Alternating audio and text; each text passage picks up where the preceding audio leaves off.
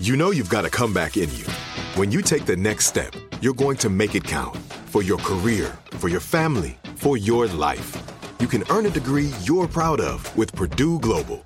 Purdue Global is backed by Purdue University, one of the nation's most respected and innovative public universities. This is your chance. This is your opportunity. This is your comeback. Purdue Global, Purdue's online university for working adults. Start your comeback today at purdueglobal.edu. Lucky Land Casino asking people what's the weirdest place you've gotten lucky? Lucky? In line at the deli, I guess? Aha, in my dentist's office. More than once, actually. Do I have to say? Yes, you do. In the car before my kids' PTA meeting. Really? Yes. Excuse me, what's the weirdest place you've gotten lucky? I never win and tell. Well, there you have it. You can get lucky anywhere playing at LuckyLandSlots.com. Play for free right now. Are you feeling lucky? No purchase necessary. Void where prohibited by law. 18 plus. Terms and conditions apply. See website for details. What's up? This your boy Lil Duval, and check out my podcast, Conversations with Unc, on the Black Effect Podcast Network. Each and every Tuesday, Conversations with Unc podcast feature casuals and in-depth talk about ebbs and flows of life and the pursuit of happiness. Unlike my work on stage, I tap into a more serious and sensitive side to give life advice and simply offer words of encouragement, yet remind folks to never forget to laugh. Every Tuesday, listen to Conversation with Unc, hosted by Lil Duval on the Black Effect Podcast Network, iHeartRadio app, or wherever you get your podcasts. Presented by AT&T. Connecting changes everything. It's Monday, June 22nd. I'm Oscar Ramirez from the Daily Dive podcast in Los Angeles, and this is Reopening America. We have shifted into a new phase in the coronavirus pandemic. We're social distancing, washing our hands, wearing face masks, and we're reopening the country. I'll still give you updates on any new information about the virus and vaccine development, but I'll also be focusing on how we're reopening America. There have been over 50,000 coronavirus deaths in U.S. nursing homes. In New York, one of the hardest hit areas in the country, things got very complicated when Governor Andrew Cuomo in March issued an order stating that if a hospital determined a patient who needed nursing care home was medically stable, the home had to accept them, even though they had been treated for COVID 19. The reasoning behind the order was that it would open up crucial beds when they thought hospitals would be overwhelmed by coronavirus patients. Joaquin Sapien, reporter at ProPublica, joins us for how this decision might have contributed to the spread of COVID 19 in New York nursing homes. Thanks for joining us, Joaquin. Thanks for having me.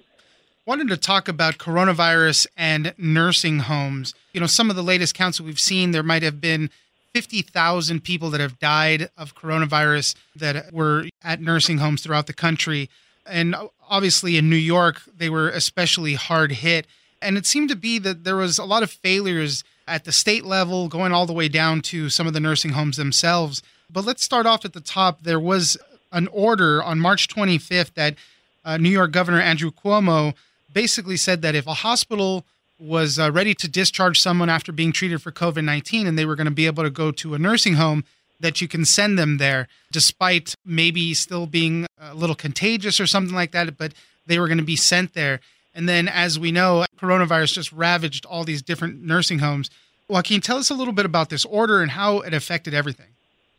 So we focused on this order, which came out on March 25th. It basically said that nursing homes were in effect required to take in people who were positive for COVID 19 or who had not even been tested for COVID 19. And the policy also prevented the nursing homes from requiring a test or from performing their own tests on people who were being discharged from the hospitals. And the idea from the Cuomo administration initially was that it was going to help with hospital capacity. Early on, as you'll recall, when the virus hit, there was a lot of concern about having enough beds, particularly ICU beds, to handle what was sure to be a deluge of patients suffering coronavirus. And as it turned out, in a lot of places in New York, particularly in the region that we focused on in our story, the hospitals never quite reached a breaking point. Or in New York City, they got about as close as you could get to that, but they never became completely overwhelmed. And in areas uh, like in upstate New York, they never really came close to having their capacity tested. And so, what that meant, at least in the region that we wrote about, was that people were being released from hospitals who had COVID 19 into nursing homes. And as Governor Cuomo has said himself, COVID 19 is like wildfire cutting through dry grass when it's introduced to a nursing home. And that's exactly what has happened in a lot of nursing homes throughout the state. It's difficult to know exactly whether the policy led to this explosion of cases inside of these nursing homes or if people had caught the virus that were working in them and introduced it that way. We'll never really know. But when you talk to experts about this, I mean, it's very simple logic. If right. people with COVID 19 come into a place where everyone is extremely vulnerable to COVID 19, you are going to increase the likelihood of infection and death. Even as we learn more about coronavirus, these long term exposures, especially people in nursing homes, they're uh, always around each other. Even if you isolate people to their rooms, you can't keep them there all the time. So definitely, it, it just kind of common sense seems like it is going to spread there. There was other states also that issued similar orders: Michigan, New Jersey. California did it initially, but then they reversed course on that. So there was a lot of different states that were also doing the same practice.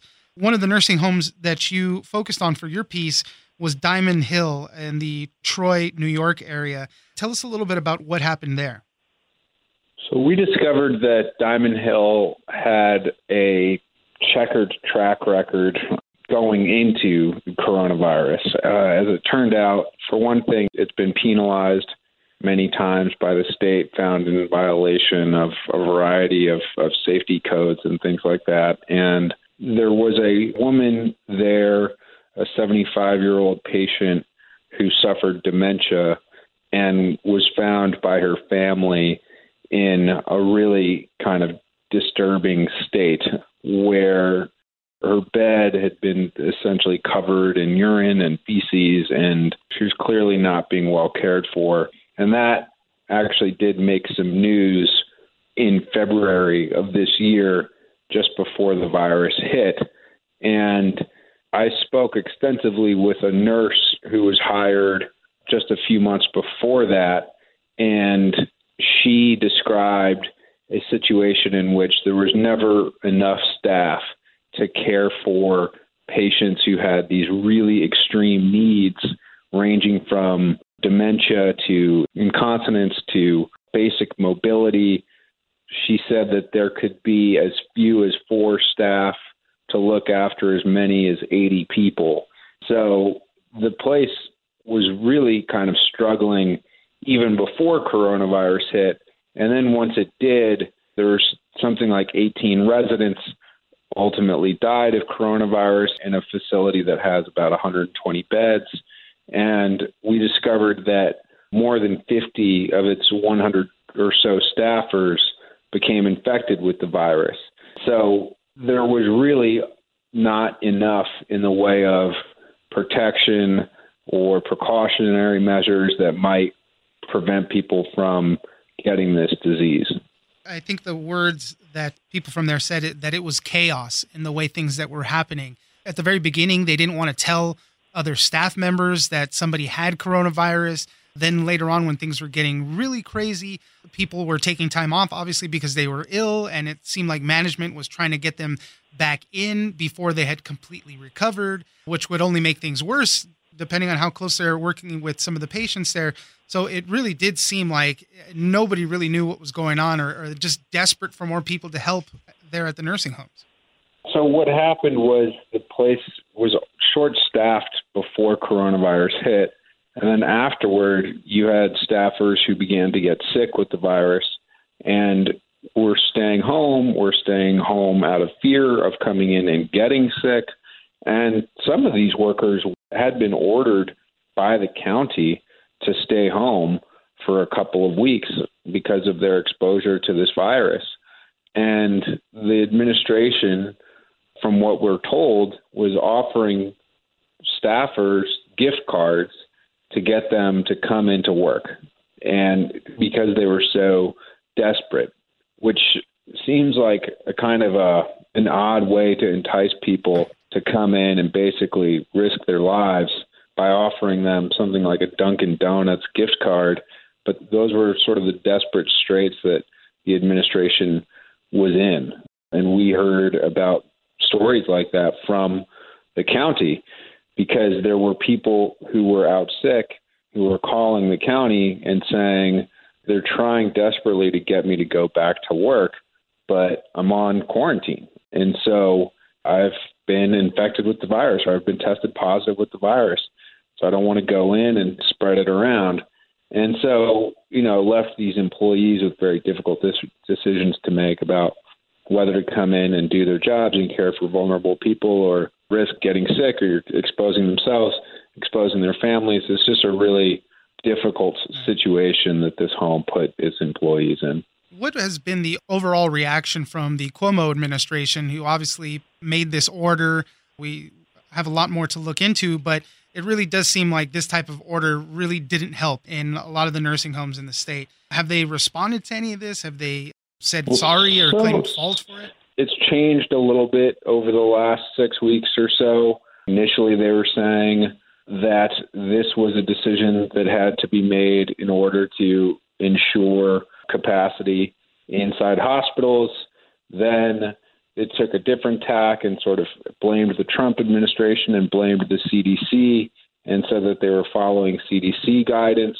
But, you know, we shared some of the CDC guidance with some experts and a lot of people who looked at the CDC guidance and then looked at the New York order didn't really see how those two things connected or how one could influence the other.